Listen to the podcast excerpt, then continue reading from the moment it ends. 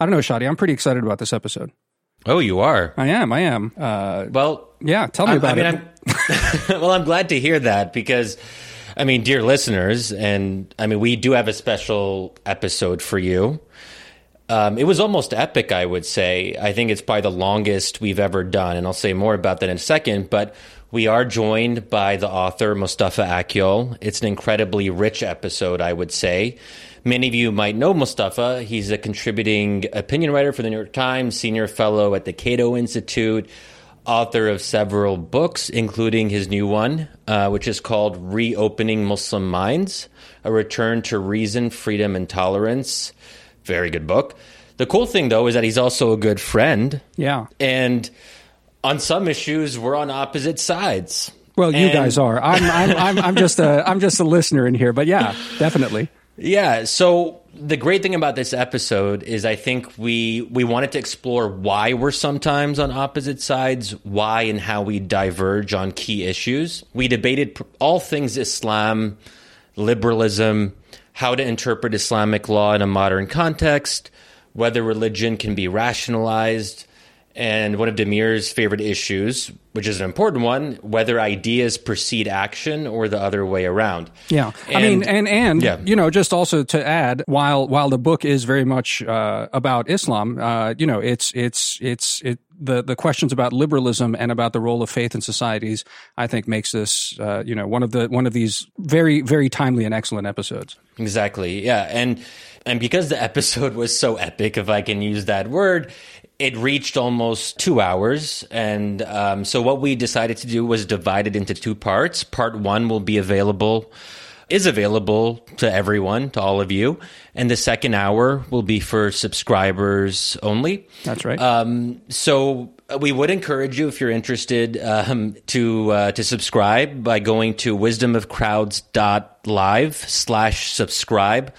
We'll also include a link in the show notes if you just want to click on that. Um, and not only will you get members only episodes every week, you'll have access to all our paid content, which includes a weekly column called the Friday Essay, where Damir and I alternate each week. So um, it's an exciting time for Wisdom of Crowds. So we hope you'll consider uh, joining us and being part of the community. And I suppose now to the main attraction, our conversation with Mustafa Akyol. Enjoy. No, uh, Mustafa, I did read uh, a very big chunk of it, and Shadi and I actually were discussing it this morning about how to uh, how to structure our conversation. But the truth is, we never structure these things, and you know, after talking about it for for about five or so minutes, we realized, um, especially having a, a friend on like this, uh, even though an important and famous friend with an important book, I, I think it's just best that we. Uh, we sort of uh, see where the conversation takes us. I think it's a it's an incredibly rich book, and I, I certainly have some specific first order questions for you, but um, uh, I know that that that Shadi also, you know, uh, has has uh, questions about about Islam and and and things more specific than I can possibly even contribute to the conversation. So I think it'll be very rich.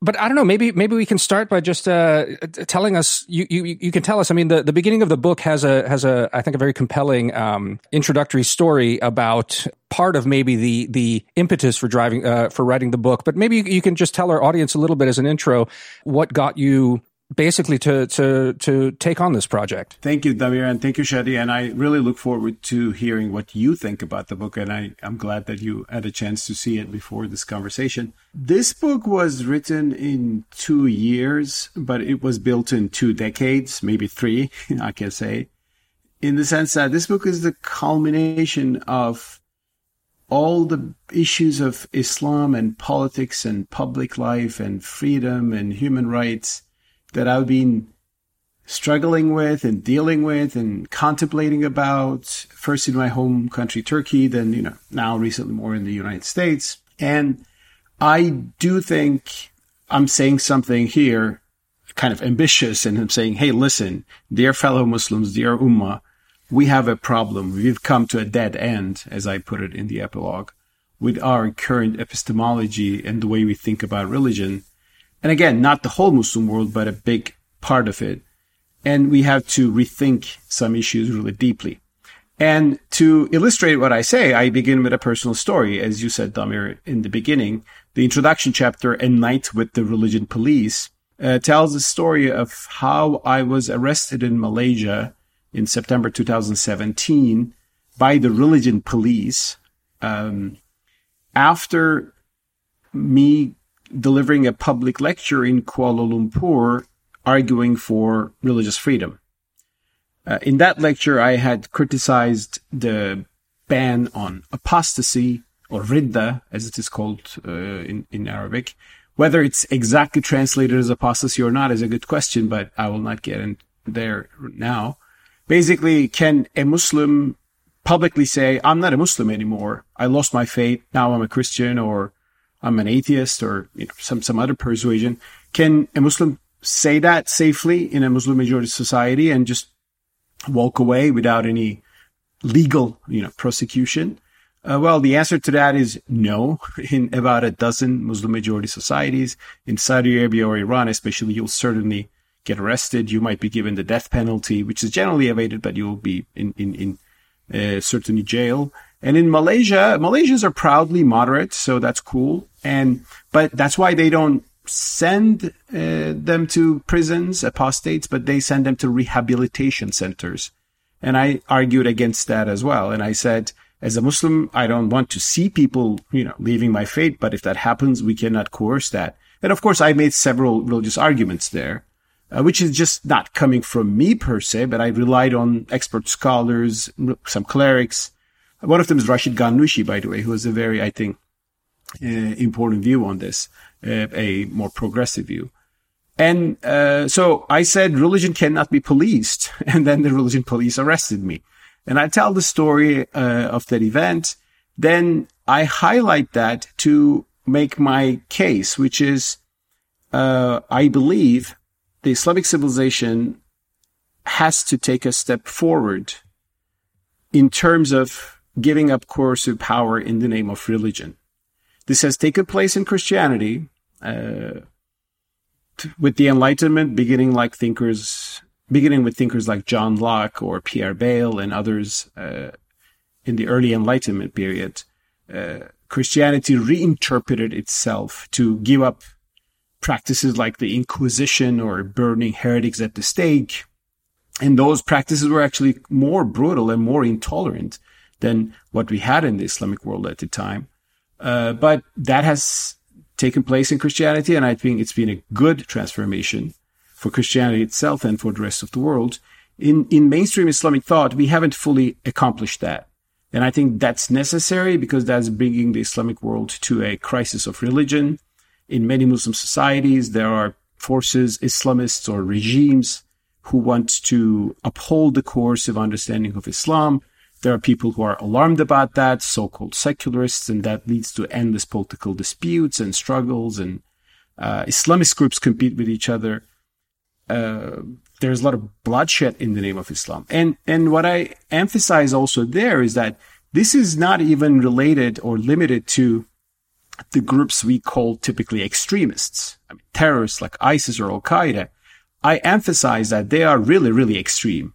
So they don't really define the whole Muslim world, not at all. They actually attack fellow Muslims and they are a, a very marginal force, although they're a big problem.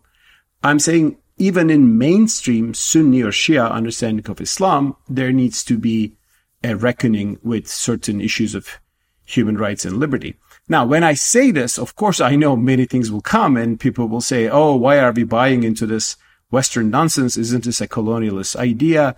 Why can't everybody has their own values? And so I get into a lot of discussion in the book about whether we need to think universally or, or we need to buy into some moral relativism. So that opens a lot of questions about theology and philosophy in Islam but you know, uh, let's let's get to that together if you will. Yeah. So, um, Mustafa, I I also want to just tell our listeners that you should really buy this book. And I know that I say that when other people who have books come on, and I kind of mean it for them too. But in this, but in this case, I really do mean it. And I even texted Mustafa last night while I was reading it, and I was like, "Damn, this is this is incredible. And the great thing about having a friend on the show is that we can also push back because as it turns out, I I like the book a lot,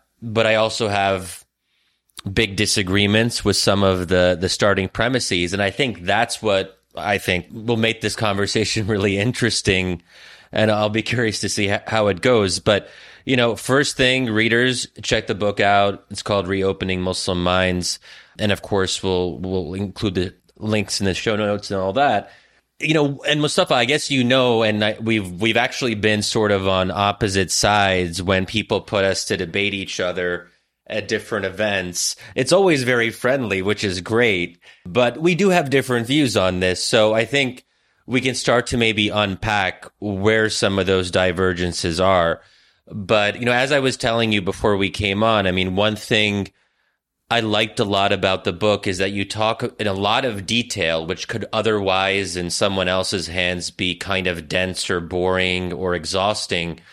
Uh, these stories about early Islamic history, which are somewhat specialized, and you really bring them to life. And at some time, at some points, it almost felt like a thriller. I was like, I know, I know some of the background, but there were new details, and I'm like, what's going to happen next? And that takes a very special kind of writer. So, um, so with all that, let let's get into some of the meat. I think. Yes, sure. I look I look forward to hearing those too. But thanks for this uh, gig for the book, and uh, thanks for uh, your kind words about it. I'm glad you liked it, enjoyed it, and uh, I know. I mean, I I since you're a proponent of illiberal democracy, as I would quote it, I would like to hear your disagreements, which I kind of can guess, but you know, maybe I don't. So I would love to hear more. Okay. Sure. To be fair though, I don't know if I'd call myself a proponent of illiberal democracy. A defender I, of no, illiberal democracy. No, I mean, look. Okay. I, I, I'm, I'm putting a strong word here. Okay. I just, I was half jokingly, but yeah, yeah, I know. I, I know. think you are more lenient than me towards this phenomenon that is called rightly, in my belief, illiberal democracy. Definitely, that's true. Uh, yeah. And, and I think it's fair to say I prioritize liberalism in the classical sense of the word, uh, in terms of human rights, individual rights.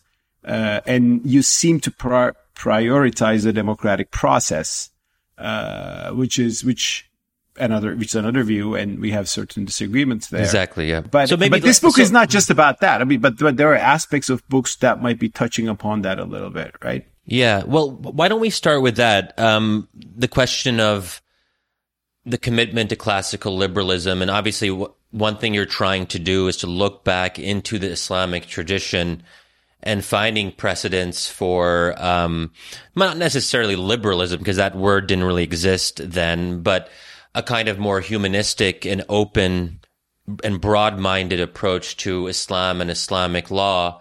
And those are actually part of the tradition. They've just been submerged. And you talk about a particular um, group um, in the early centuries of Islam, the Mu'tazila, the Mu'tazilites, who are in some sense, you know, rationalists, although that we can get back to what being rational really means. But these are people who saw independent reason as a legitimate venue for finding the truth, that it wasn't only revelation that could lead a Muslim or anyone else really to the truth.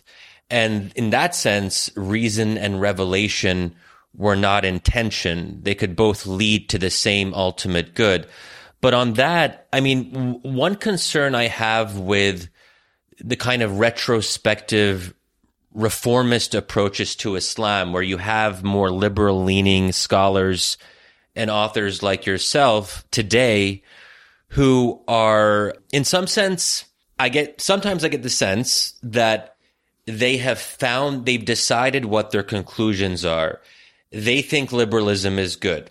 And they think that a stronger emphasis on reason, freedom, and tolerance is good so then they take those conclusions and they basically re-engineer the process and they go back into the very dense, rich, and complicated context of the Islamic legal tradition and they find what supports their preconceived conclusions because they know what they want. If liberalism, classical liberalism is in fact the goal, then you can find what you want in Islamic history that leads you closer to that goal. So maybe let's just start with that because I think that is one of the criticisms that is, you know, I think in, you know, understandably lobbed against um, people who are trying to um, liberalize, let's say, aspects of the Islamic tradition. How would you respond to that? Well, Shadi, I would respond by saying that you're right. That's what I'm exactly doing, and I'm proudly doing that. And I also justify the way I do it. I uh, because I do argue that intuitively uh, we humans can make moral judgments about certain institutions in society. Uh, so, so, I mean, let's give up this all abstract talk about liberalism. I'll give you a concrete example, which I actually examine in the book. You might have seen that part. Abolition of slavery. I think one of the great things that happened in human history, especially in the past few centuries, was the abolition of slavery. And where did it happen? It began in England and France, and they started to promote this idea uh, by the way, they were colonialists, which is another, you know, uh, part of this discussion, which is the grim side of the Western history, of course. But they began to promote this idea. U.S. did catch up pretty late, as we all know, because of the slavery in the South, which was very brutal. And ultimately, that idea of abolition of slavery came to the Islamic world from the West. And uh, some Muslims said, "What is this nonsense? I mean, we don't need to have anything learned from the infidels," and they didn't buy into it uh, because slavery was in the Sharia. Uh, and but uh, it was it was possible. Uh, slavery was abolished after long battles and you know struggles in the Muslim world, a lot of debates. There was the impact of Western liberalism, but also Islamic liberalism, because a lot of Muslims when they heard the idea about uh, abolishing slavery and everybody should be free, they actually looked back into the scripture. They looked back into the Quran and they saw verses about freeing a neck as a moral, uh, as a moral duty. And they said, yes, yes, we see the roots of this in our scripture. So that is the kind of approach which I find helpful today in other human rights issues. Uh, today, Muslims, Muslim liberals, Islamic liberals, people like me, you know, we look back into the Quran and we find the words, La ikraha fid din, or no compulsion in religion. We say, yes, there's a basis for religious freedom. Although we know that traditional interpretations didn't give that much credit uh, to that verse, didn't really uphold that verse in that sense. So I believe human values change over time, evolve over time. Today we live in a world where uh, Hindus are not burning their wives after uh, death. You know, that was a tradition called sati. Uh, it was a horrible thing. Um, slavery is at least legally abolished uh, all across the world. And these are gains. And I don't buy into the argument that saying oh, nothing is universal and every culture is good in itself. I rather believe Muslims can learn. And I make the theological argument for that. That's the important thing. I mean, this is not just, I also show that in Islam, I mean, you refer to the Mutazilites. If you will, let me explain what I mean by the, uh, why do I emphasize the Mutazilites in a second.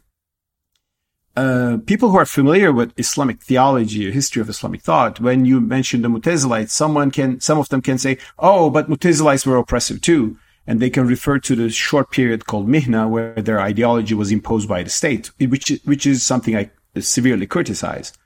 But Mutazilites and of course the philosophers, uh, people like Ibn Rushd, were important, I think, in early Islam, because on this big division that I call the Euthyphro dilemma, they took the universalist view. In other words, they said moral uh, values, good and bad, ethical values, can be discerned by human reason, even if there is no religion. This had two implications. First of all, this means Muslims could learn from other people. They could read Aristotle and learn his moral philosophy and get something out of that, which they did. Uh, and this meant that outside of the Sharia, that is religious law, there is also an ethical realm from which you can look back at the Sharia and offer its reinterpretation. And in the book, I show especially how Ibn Rushd uh, articulated that uh, in some of his writings that are little known today, actually, uh, among Muslims, let alone uh, among others. So yes, I mean, I'm doing what I, what, what you're exactly telling me. I am convinced by some values that are called liberal values in the West. I see them in the Quran. I see it is, I see the, a value in not forcing to people to be religious or, uh, or forcing them to be not religious, by the way, too. I see a value in allowing Muslim women to wear the hijab or not wear the hijab. And yes, I look back into the Islamic tradition and I try to find uh, jurisprudential or theological roots which will allow me to make that argument. But but but I think that okay, so on slavery to to be against slavery doesn't require being a classical liberal. I mean, you can and most Muslims now, uh, the, almost all of them oppose uh, oppose slavery without being liberals. Um, so I, I, think there are ways to get to these better outcomes without a specific resort to uh, liberal ideas. But I suppose the bigger concern is if you've already you've you've decided if if if if you've already decided that liberalism is the best approach that that's fine but the problem is other people could take your similar approach and say, Hey, I believe in a different modern ideology and I'm going to look back into the tr- Islamic tradition or the Quran and try to find precedents. And that way I'll have support for what I want to do. It creates a kind of intellectual chaos because anyone can use the same methodology um, to kind of look back and, you know, sometimes it, le- it can lead to cherry picking. It's not always very consistent. You find the arguments that are perhaps most amenable to your positions. I mean, if you were born in a different context and um, there's reasons, Mustafa, I guess, that you became liberal. I, I also consider myself um, a liberal, but one who's more critical of liberalism, let's say. I wouldn't have been a liberal if I wasn't born and raised in the U.S. I mean, we're all products of our context, and you had a particular experience in Turkey where you saw the dangers of religious overreach, and that helped contribute to your evolution, if that's a fair assessment. So a lot of these things are are sort of context dependent. Exactly, and, but what's wrong with that? And like what is of course exactly and that's what I'm saying in the book. What I'm saying is this. Uh, I think Islam was articulated in the classical era with a certain jurisprudence and a certain theological paradigm. And actually, it was more diverse, but a certain theological paradigm dominated the scene and it left behind a certain jurisprudence, which was contextual. Like Muslims had apostasy laws and blasphemy laws and nobody in the world a thousand years ago would criticize the lack of free speech in the Muslim world. Though that value didn't exist. Uh, Muslims were actually often more tolerant than the Christian or other empires at the time. When you look at Byzantine or Sassanid empires, they have very similar approaches to religion. Uh, to they have similar apostasy or blasphemy laws, but but the world has changed, and I think the the mainstream Islamic tradition articulated in a certain context isn't relevant, and not all aspects of it isn't relevant today. So I believe in reinterpretation. And of course, others will agree, others will disagree. This is how things change. So I don't see what wrong is there me offering a liberal rereading of Islamic sources where other Muslims are saying, no, no, we'll not buy into that. But that's fine. That's how civilizations make progress. That's why diversity of opinion is a good but, thing. But it does mean that your your reinterpretation has a built-in incentive because you want i mean by definition as a liberal you want to see liberal things in your religion because you're also a believing muslim. Yes so- but i'm saying the traditional interpretation had that built-in incentive and that was imperialism. So it's not that there is this context-free pristine uh, supra-historical islam which is already perfectly articulated back there with all the pious scholars without any political incentive, any context or any culture. And then we, some crazy liberals come 14th century later and say, nah, let's change it. No, what I'm saying is that the Islamic tradition we have at hand already has a lot of human input in it. Uh, I'm saying the, the certain verses of the Quran were abrogated, rendered ineffective. And these were the verses of the Quran that actually can allow us live peacefully with non-Muslims today with toleration and freedom. They were abrogated. And that happened not because it was a divine blueprint, but because the Umayyad Empire wanted to expand uh, its, its imperialistic domain and it needed interpretations like that. So yes, I'm, I'm conscious that I'm making a li- liberal rereading of Islam, but I'm saying what we have in the Islamic tradition is an illiberal reading of Islam. Mm. Mm. I, I, given in that particular context, it's not sacred. Just to jump in here, because I think that the the What's really interesting about your book, Mustafa, and you know, I mean, uh, what Shadi was saying earlier, it's it's very rich, and for someone who is absolutely not versed in the in the intellectual and and uh, theological discussions, uh, the the tradition, uh, it's it's it's a it's a great read, and it's accessible, though you know, incredibly rich, and and takes you down these paths. What struck me as generally uh, a non-religious gadfly uh, reading these sorts of things I mean, even in this discussion that you guys are having, um, is is the question of like, what are we talking about when we talk about liberalism? And I, I, I feel like maybe that's one way we could we could uh, pull on a string here and and maybe uh, get to some interesting places. I guess what strikes me is that that uh, on the one hand, Mustafa, your liberalism is basically a request for a certain kind of tolerance and you're reading that tolerance into uh, the theological debates uh, and the philosophy uh, behind Islam going back uh, back a ways.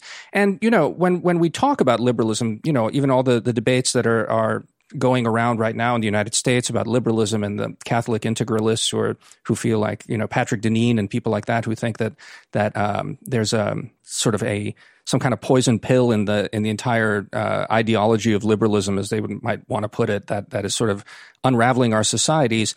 I you know I I think they're wrong because I think that the the kind of way that that a minimalist liberalism, which I think in at some points you are espousing, is this idea of of just basically tolerance.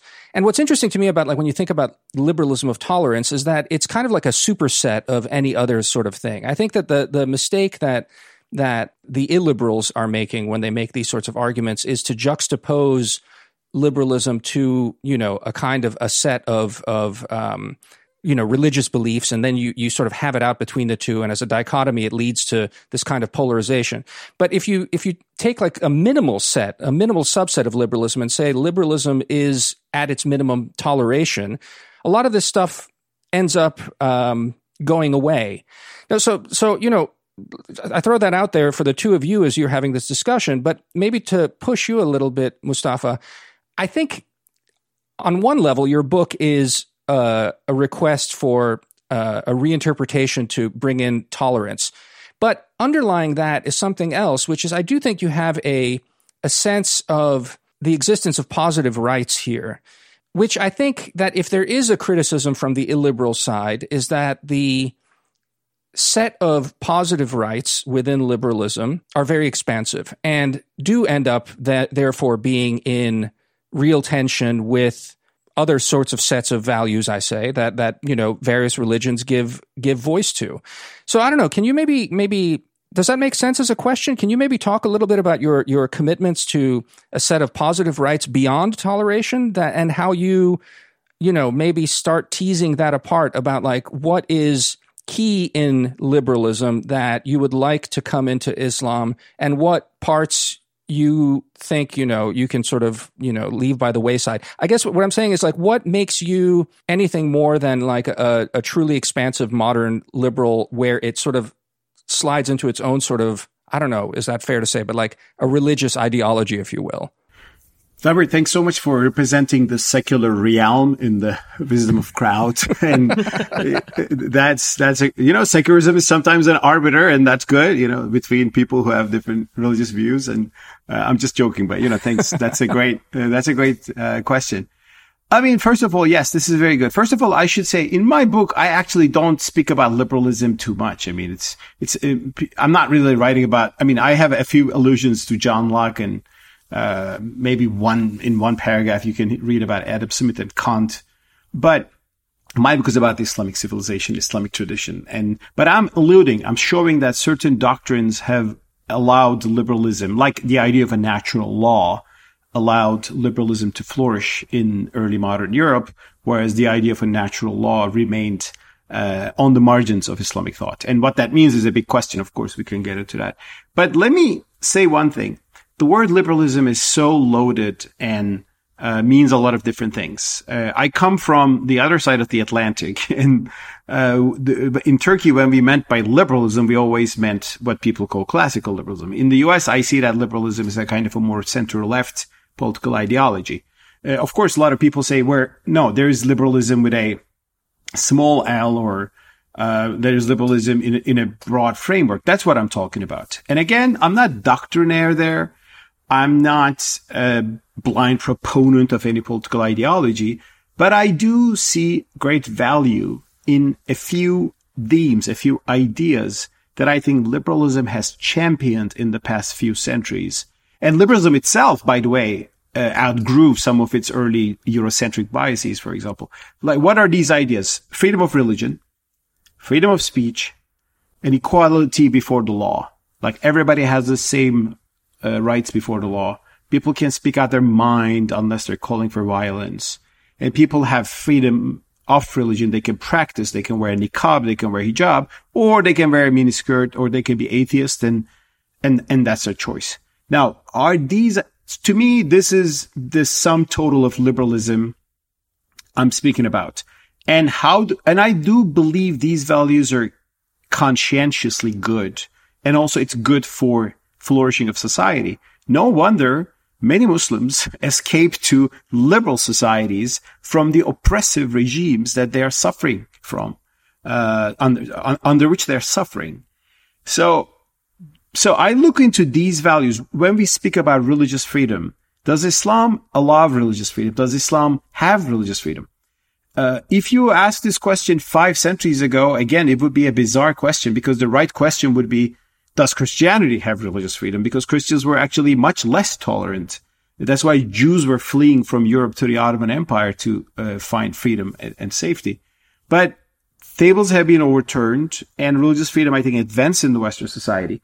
This doesn't mean that everything in Western society is good or I, and I also see liberalism evolving into different meanings. I see something called woke leftism in the US that is, you know, challenging liberalism, liberalism itself has a lot of understand, different interpretations. So my book is not about that. My book is really about, I mean, you put well, Damir, toleration, but toleration based on equal rights, not toleration in the sense that Muslims are superior rulers and they're tolerating Jews and Christians and others as second class citizens, which was the classical Islamic model, which was not bad for its time. Uh, but I think uh, humanity has come to better standards.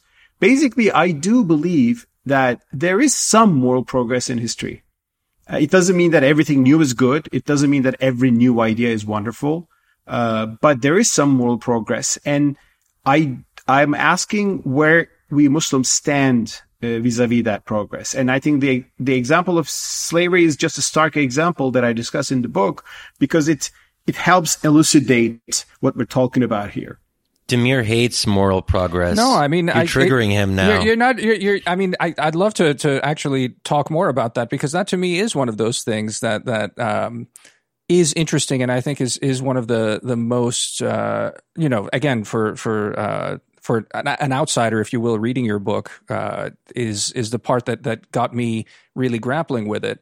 Is is you know you you set it up as as um, uh, I think it's like chapter three or something like that, is the the Islam's uh, Euthyphro uh, uh, paradox or uh, the the Euthyphro dilemma. The dilemma, yeah, yeah the Euthyphro dilemma, uh, which is a reference to a famous Platonic dialogue, and it's it's uh, the the crux of it being the question of, of, of piety. And I, if I remember correctly, Euthyphros has something along the lines of he's prosecuting his father for the murder of a slave or something like that, um, and he claims it's a pious act uh, Socrates asks him, "What what is piety?" Uh, Euthyphros says something along the lines of, "Piety is uh, that which is dear to the gods." And uh, Socrates challenges him, "Is it is it that the gods uh, uh, is it something? Is it pious just because the gods like it, or is it piety in and of itself something good, and the gods therefore like it because it's good?" And so, you know, I, it's it is a fascinating dilemma, and I think it's a, it's a great jumping off point for your book. But you know, I I, have been reading uh, Plato recently. I'm part of this reading group that Shadi and I are in, and the great thing about uh, specifically how Socrates approaches these things, and you know, a lot has grown out of this. But the the question of Plato's forms, you know, this idea of of of the good, has never been terribly satisfying to me, and in the sense that and maybe this is part of where where Shadi is coming at the the question of um, the importance of uh, I forget how you characterize it the the sort of top down approach to religion that where you know truth comes from from religion itself and not from rational discourse and not from the individual's ability to perceive it. I've I've always had trouble with with you know even even in the republic where the whole discussion is about the concept of justice. I'm not sure that that you really end up in a place where you can say I understand what justice is.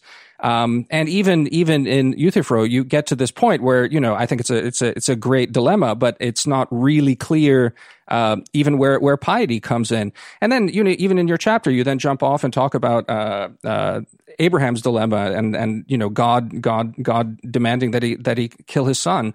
Um, and that that's again even within the Western tradition, the the the Christian tradition, that this is a, a source of embarrassment. That that in fact it's it, it gets at exactly that problem of of faith versus reason going forward.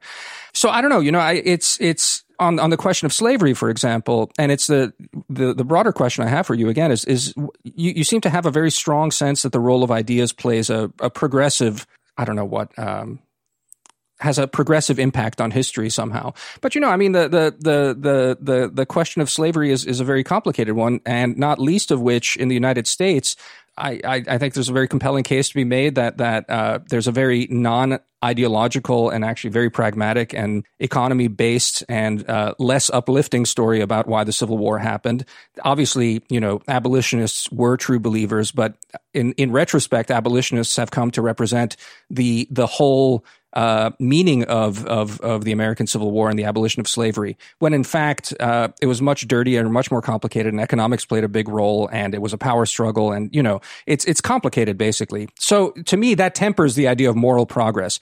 It's true what you say that over time, you know, we we have we have developed perhaps a, a global kind of taboo against slavery. I, I don't mean to to uh, to completely dismiss that, but I'm I, I still recoil at the idea of, of kind of of of it being moral progress. So I don't know, maybe maybe talk a little bit about about the the you know how you see the role of ideas and maybe even the role of your book as a sort of convincing and moving the, the ball forward. How do you how do you envision this impacting and and and you know moving moving I don't know history forwards? And maybe just to add to that, Mustafa, do ideas precede action, or is it the other way around? I mean, this is obviously a fundamental question that Damir and I have been debating Damir, I think, is more skeptical about the causal power of ideas on their own.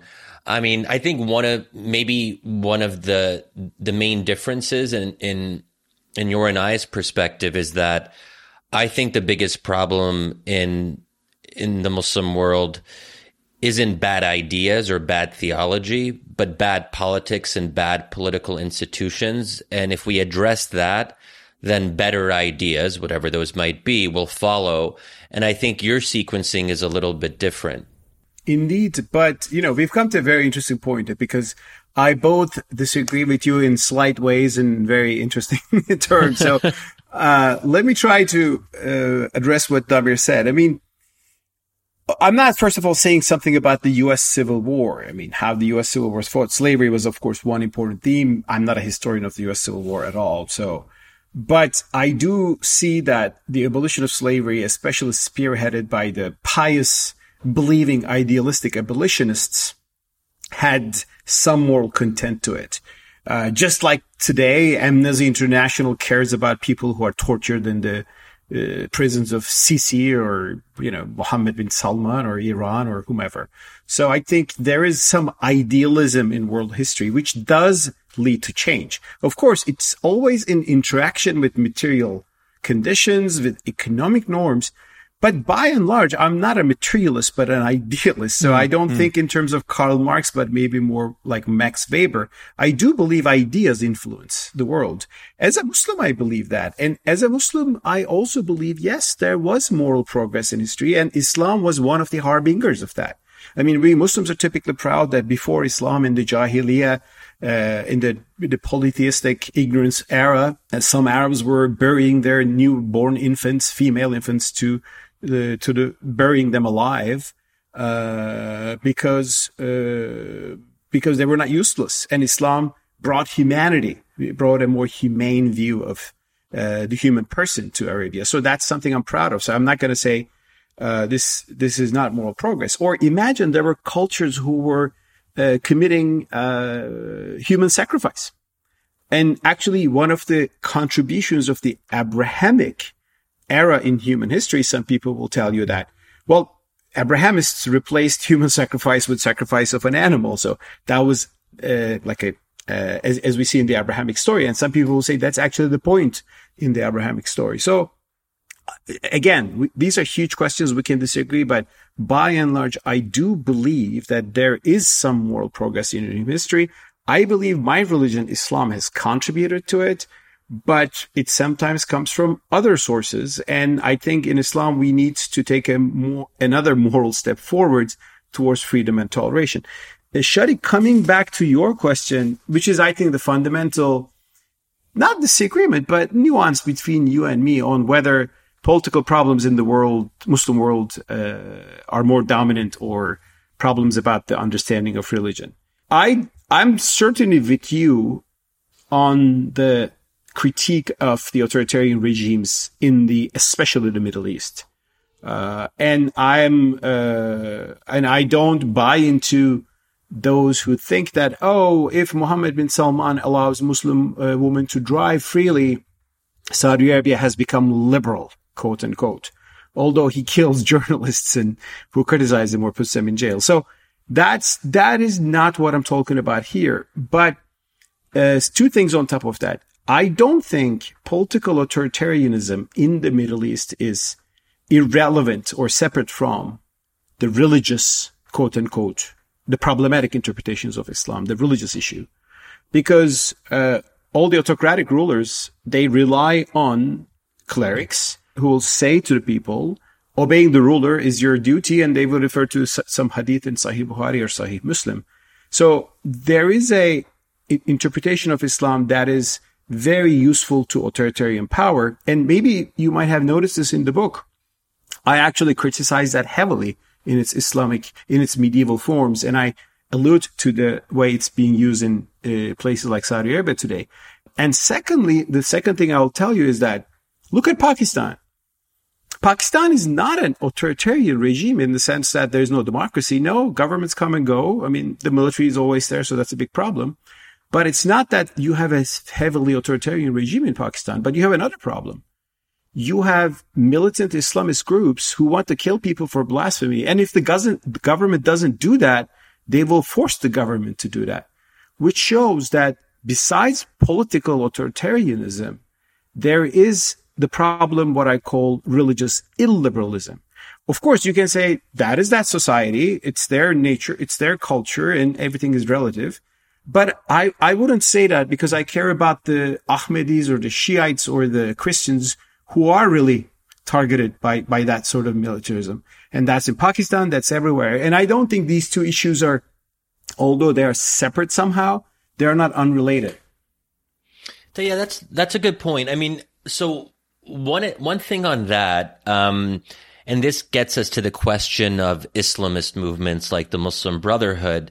You didn't really talk much about the Brotherhood. There were a couple mentions, but I think one, and this isn't a huge thing, but it, I think it's an interesting divergence that we have, which is when you were describing the Mu'tazilites and this uh, more rationalistic approach to the Islamic tradition, and and that word was used as it as it should be because that does describe some of these earlier um, earlier strains in Islamic history. Um, when you were describing them, I thought to myself, it's actually groups like the Brotherhood that are doing pretty much what the old rationalists used to do. So when you say that the anti-rationalist approach is now what's dominating Muslim majority countries, you may be right, like on some popular level, but if we talk specific, specifically about um, Islamist movements. I would say this is somewhat counterintuitive because when people hear the word Islamist, they automatically assume backwards, traditional, going back to the source only, anti-modernist, so on and so forth. It happens to be the case that I'm going through some of the um, the Islamic thinkers of the early 20th century to kind of track this um, for the book that I'm working on. And it's interesting. So to take one example, Rashid Rida, not to go into details about him, um, but you know, he was one of the precursors of the Muslim Brotherhood and, and was one of the most influential figures um, in terms of guiding the Muslim Brotherhood's emerging ideology. And his position was that if divine revelation is in conflict with clear cut rational evidence, then reason and rationality take precedence and the revealed text has to be interpreted allegorically. And I compared that to what you had written in your book about the early rationalists, and it's precisely the same approach. And and I think there's a limit to how much I can push this argument that Islamists are basically rationalists. And, uh, but I think there is a lot to that. They're not very tied to the classical tradition.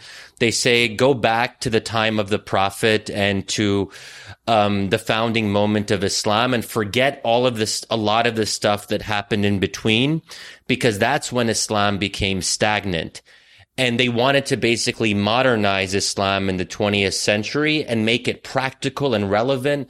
And that's why groups like the Brotherhood are dominated by engineers, doctors, lawyers, teachers, bureaucrats, technocrats, because they wanted to make Islam into a hands-on, practical religion that could hold its own against the West, basically. So I'm curious how you would, um, how you would re- how you would sort of respond to that, or if you disagree with my characterization. And Mustafa, before before you even jump in there, this also gets to you know that question of overarching liberalism, whether it's you know best described as just tolerance, because I think the implied thing of like a truly you know tolerant, call it overarching liberalism that has space for pluralism of religion, is that the public sphere is in fact secularized, at least to a large extent. And maybe that's part of where Shadi's pushing you here is how much what what do you what would you like to see on in the public sphere as far as like delimiting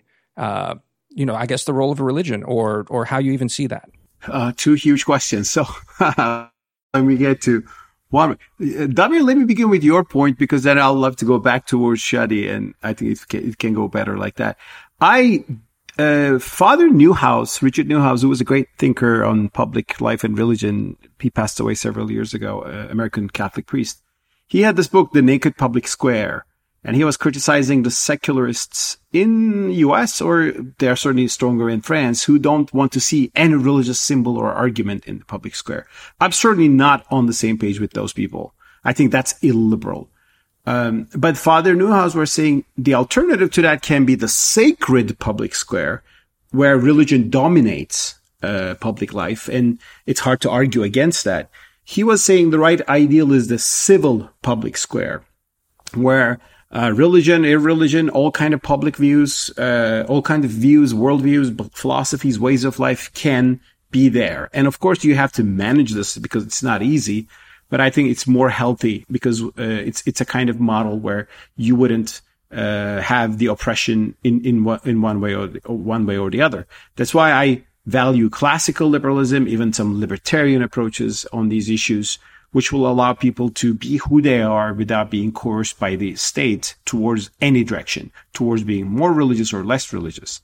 And, and that's precisely because of that. I'm very critical of the so-called uh, liberalism in France. I don't, they don't even call it liberalism; they call it laïcité, but which I find illiberal in terms of banning the headscarf or trying to uh, limit the religious uh, visibility uh, in the public square. Now, uh, Shadi, to your coming back to your position, I mean, I basically agree with you that at least some is. I mean, Islamism is a big spectrum. And for example, in the book, I quote approvingly Ghannouchi and Rashid Ghannouchi of Tunisia. And you know, he's the leader of Ennahda, who's, uh, who's now maybe a post-Islamist party, but he's, it's, it's been the main dominant Islam, uh, party of the Islamist movement in Tunisia. Islamism is a spectrum and I do value Rashid Rida, who's actually quoted in my book, and of course his uh, his teacher Muhammad Abduh, who were actually the first modernists uh, in Islam. I today I would have ideas that are maybe more quote unquote advanced than especially Rashid Rida, but I think they brought certain uh, worldview. And yes, they emphasize rationality more than what was emphasized before them in the mainstream Sunni tradition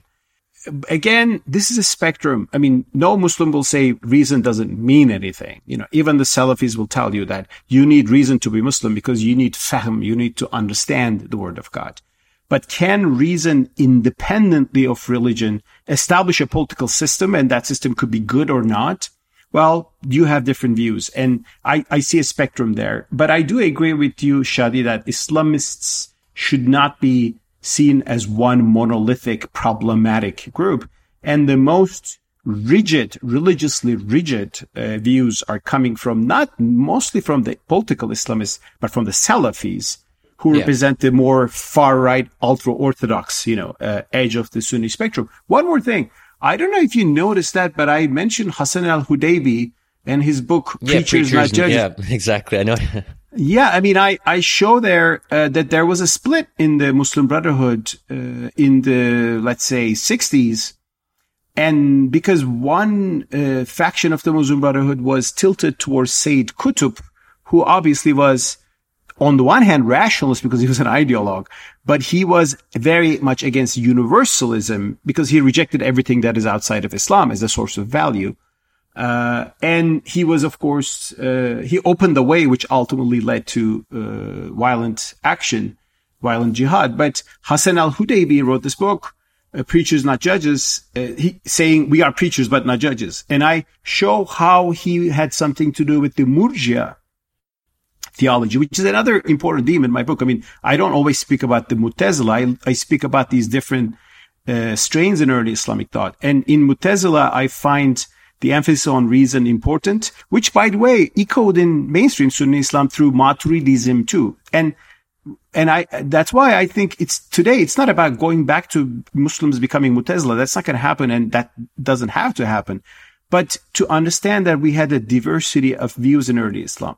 And from the Murjia, which are so-called the postponers, I see a, a basis for toleration, uh, and to preach the faith, but not to impose it, which is what Hassan al-Hudaybi, the leader of the Muslim Brotherhood in the 60s, was actually uh, speaking about. But doesn't this, uh, yeah, uh, I'm glad you also mentioned the Murja, uh, so postponement. And, you know, listeners will know that I talk about the postponement of, um, of judgment quite a bit.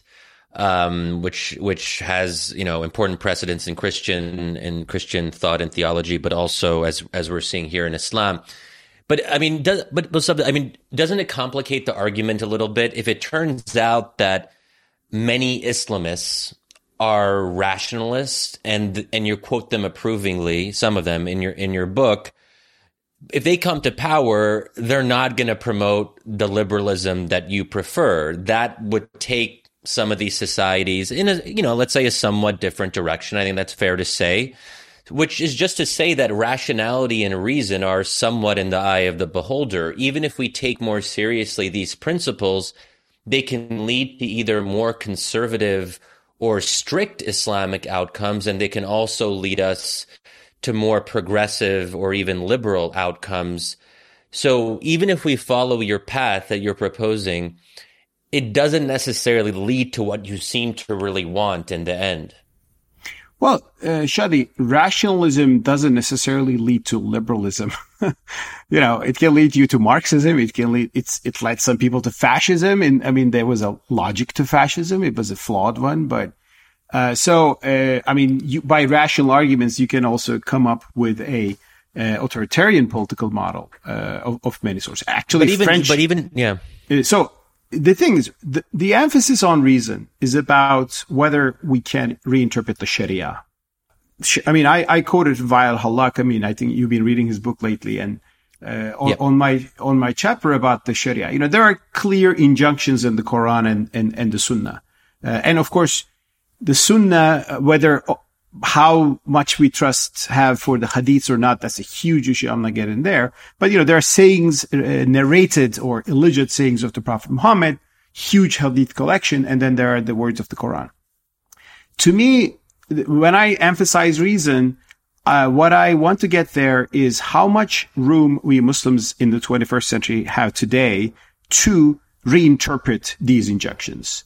Uh, for example, uh, on the issue of, I mean, I, I corporal punishments. I don't know if you've seen that part, but yes, the Quran gives chopping of hands uh, as a punishment to theft. But I say, well, if he, so one way of seeing is this, this is the divine commandment. So you have to obey this. So this is the divine commandment theory uh, that comes from one edge of the, or one horn of the Euthyphro dilemma.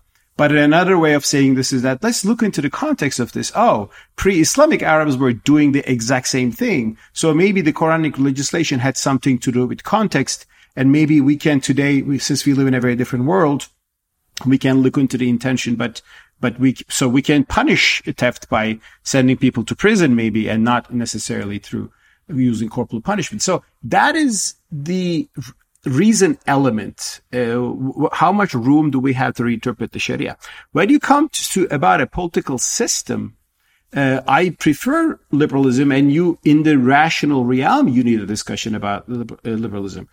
How much? What about the Islamists? I mean, your question was originally about that. Well, again, which Islamists? I'm not alarmed by Ennahda at all, which is Tunisia's Islamist party, and actually, I see Tunisia as a model and thanks to their rationalism and pragmatism, Ennahda has been able to make a secular constitution, uh, the most liberal constitution probably ever uh, in the in the Arab world that Turkey has never able, uh, been able to do. Uh, so I'm not alarmed by the Islamism of Rashid al-Ghannouchi and Tunisia, which is actually growingly becoming a Muslim democratic position, a post-Islamist one. But if you, when you speak of Islamists, what about Hizb ut-Tahrir? Well, Hizb ut-Tahrir are Islamists. They will say democracy is kufr. Uh, they will say we need a global caliphate. So that's the other end of the spectrum. So uh, I agree with you that Islamists should not be seen as one monolithic group. I certainly am very much against certain kind of Islamists. Others, I believe, should be uh, should have do have a potential in uh, advancing freedom or democracy or human rights in the Muslim world. Uh, and and I emphasize reason precisely as a realm on which we have we can have these discussions in the Muslim world. Can can you can, can you guys talk a little bit about the uh, again? Consider me a, a, an engaged listener and and uh, out of my depth, but talk a little bit more about because what I think is interesting about this last back and forth between you two is the question of the state and uh, you know how that is shaped by political parties and you know what what red lines are. So I don't I don't know the specifics of how uh, Tunisia after the Arab Spring has developed and, and how the constitution works. Mustafa, maybe you can walk us through it, and then you know Shadi, tell us tell us where where you think uh, you know it's is it too liberal? I mean, or is there a space where it could be less liberal? I mean, I know sometimes, Shadi, you come on the side of, of more majoritarianism being okay. Does the Tunisian constitution have excessive protections for uh, minority positions? Is it, I mean, I guess walk me through that because that seems to me part of the debate between you two is is is the state and and I, I know Mustafa your book is not about that but I mean I think it's it's it's coming out in this discussion a little bit so I don't know maybe maybe that's a, a way to jump into that. Well, that's a, a, good way to get into the perennial discussion between me and Shadi on whether democracy comes first or human rights comes first. Um, I mean, I, I, I, examined the Tunisian constitution, I think in 2013, if I'm not wrong, when it was drafted. So, I mean, I, uh, I know it's, uh, there, it honors Islam as the state religion, but it has strong guarantees for uh, individual rights uh, and and minority rights, and it doesn't uh, introduce the Sharia as a source of legislation. Uh, to to to my mind, the ideal place of Sharia in the modern world is is the place of halakha in the modern world. Orthodox Jews live by the halakha, by their own choice as individuals and communities, but they don't aspire for halakhic states. Even if they do, some people do in Israel, but that's a small minority. Uh, and I think that should be the role of Sharia in, in Muslim uh, Muslim life, religious life. Of course, the Sharia can also be an inspiration for justice, a sense of rights above the ruler. So it can be a philosophy of justice, which I also very much uh, find important. Uh, but but so Tunisian constitution in that sense to me, when I looked at it, I'll look at it again. I mean, for a broader assessment, uh, was a very uh, important step forward, and it was an important step forward also because precisely it was not a majoritarian constitution that we saw in Egypt when and ultimately triggered the bloody military coup uh, of 2013. Uh, or the majoritarian constitution of Tayyip Erdogan in Turkey, uh, which passed uh, a few years ago, uh, which again, uh, let's say a constitutional, huge constitutional amendment, which was again majoritarian. It was only one party and its allies versus the others. Tunisians have been able to do it with broad national consensus. And I think it was an important achievement. Of course, Tunisia has huge problems today from economy to uh, some people longing for the old regime. Uh, I, I, know those things, but I think it showed that Islamism can be in the political system and it can come to a consensus with the secularists. That's how I read it, but I don't know how Shadi reads it. Yeah, well, Mustafa, I'm glad you mentioned the point about how your ideal place for Sharia is comparable to the to the place of um, halakha in um, in Jewish contexts, and that's where I think I'll bring up a bigger issue that I got. I get the sense in your book, and it's not just a sense. I think you you say this outright that Christianity and Judaism. Um, even somewhat belatedly, I mean, Islam, as you as you mention and emphasize, was ahead as a civilization early on, but then things changed.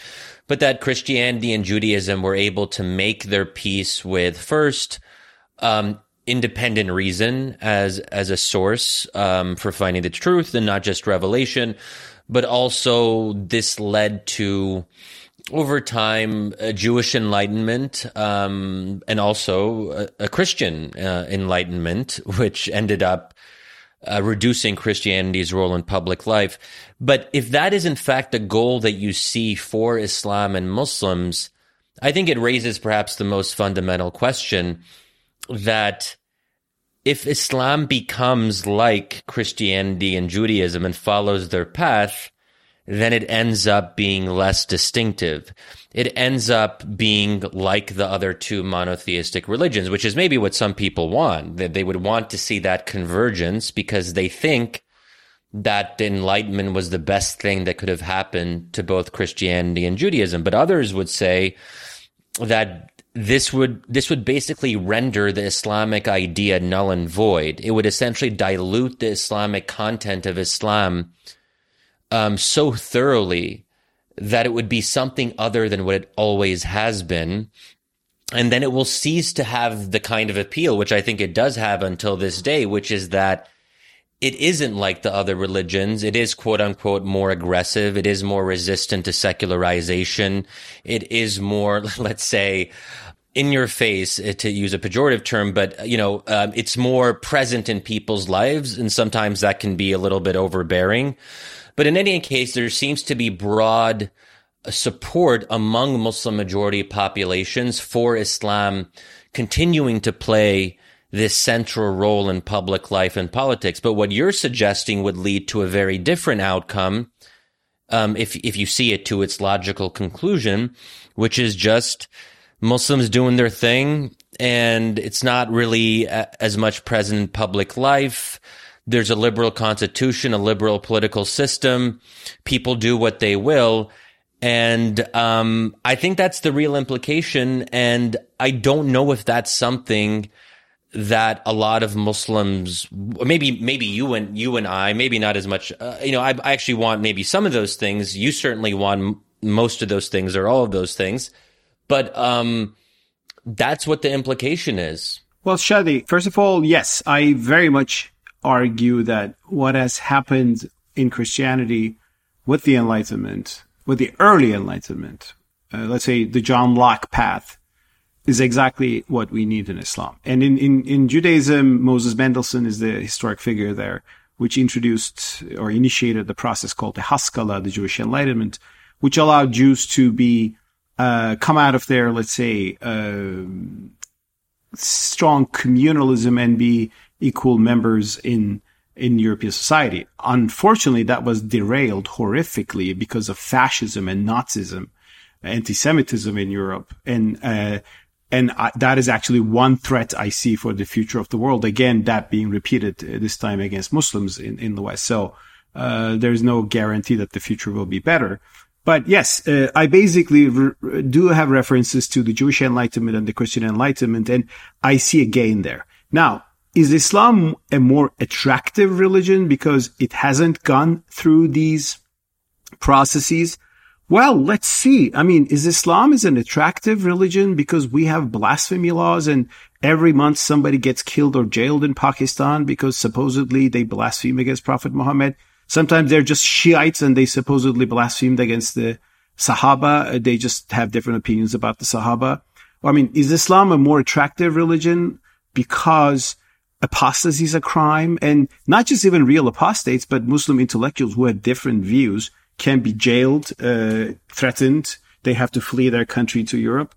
Uh, I don't think so. And I'd rather think these coercive measures that I discuss in my book, uh, and again, I am only criticizing the coercive measures, Shadi. I'm not saying that Muslims should not be pious and they should not care about their religion. That's not, not what I'm saying at all. I'm just speaking about the coercive measures in the Sharia that leads to social illiberalism. And uh, now, if we keep those things, Islam will be more attractive and more will be more proud. Some people as Muslims. Well, probably that will that obviously makes some people happy. But I see something else, which is which was never considered by our classical ulema, which is these measures actually are leading to the greatest wave of apostasy in the history of the Islamic civilization. There's a huge number of ex-Muslims. Uh, in Turkey, there's a huge rise of deism. Turkish, there are so many Turkish youngsters. I don't know the numbers. There's no poll, but that's the talk of the day. They are saying, I'm not a Muslim anymore. I'm a deist. I'm giving up on Islam. Why? Because they're fed up with all the ugliness they see in the name of Islam. And in Turkey, again, that ugliness is from the Turkish context, which is still quite mild and modest compared to those other things. Uh, it is leading to Islamophobia. So, uh, you can be an illiberal religion when the whole world is illiberal, and probably that's fine. But you, if you are the only illiberal religion, uh, or at least you are more the only one compared to your Abrahamic sisters, uh, you will have unprecedented problems of losing your believers, attracting attention, and people uh, looking at you and not seeing any ethical values that should insp- inspire them, which is what I believe Islam should be about, but rather something horrific that they should escape from. Well, that's a wrap for round one hope you all enjoyed it as much as we did. Um, we still have a lot more uh, that we discussed with Mustafa Akyol. So we hope you'll consider joining us for part two, which is available for subscribers. Uh, if you want to subscribe, you can do that by going to wisdomofcrowds.live slash subscribe. We hope you'll consider joining us for the second hour where our debate with Mustafa Akyol continues and we delve even deeper into the big questions. And we know you want to hear the answers. So um, we hope you'll join us for that. Bye bye.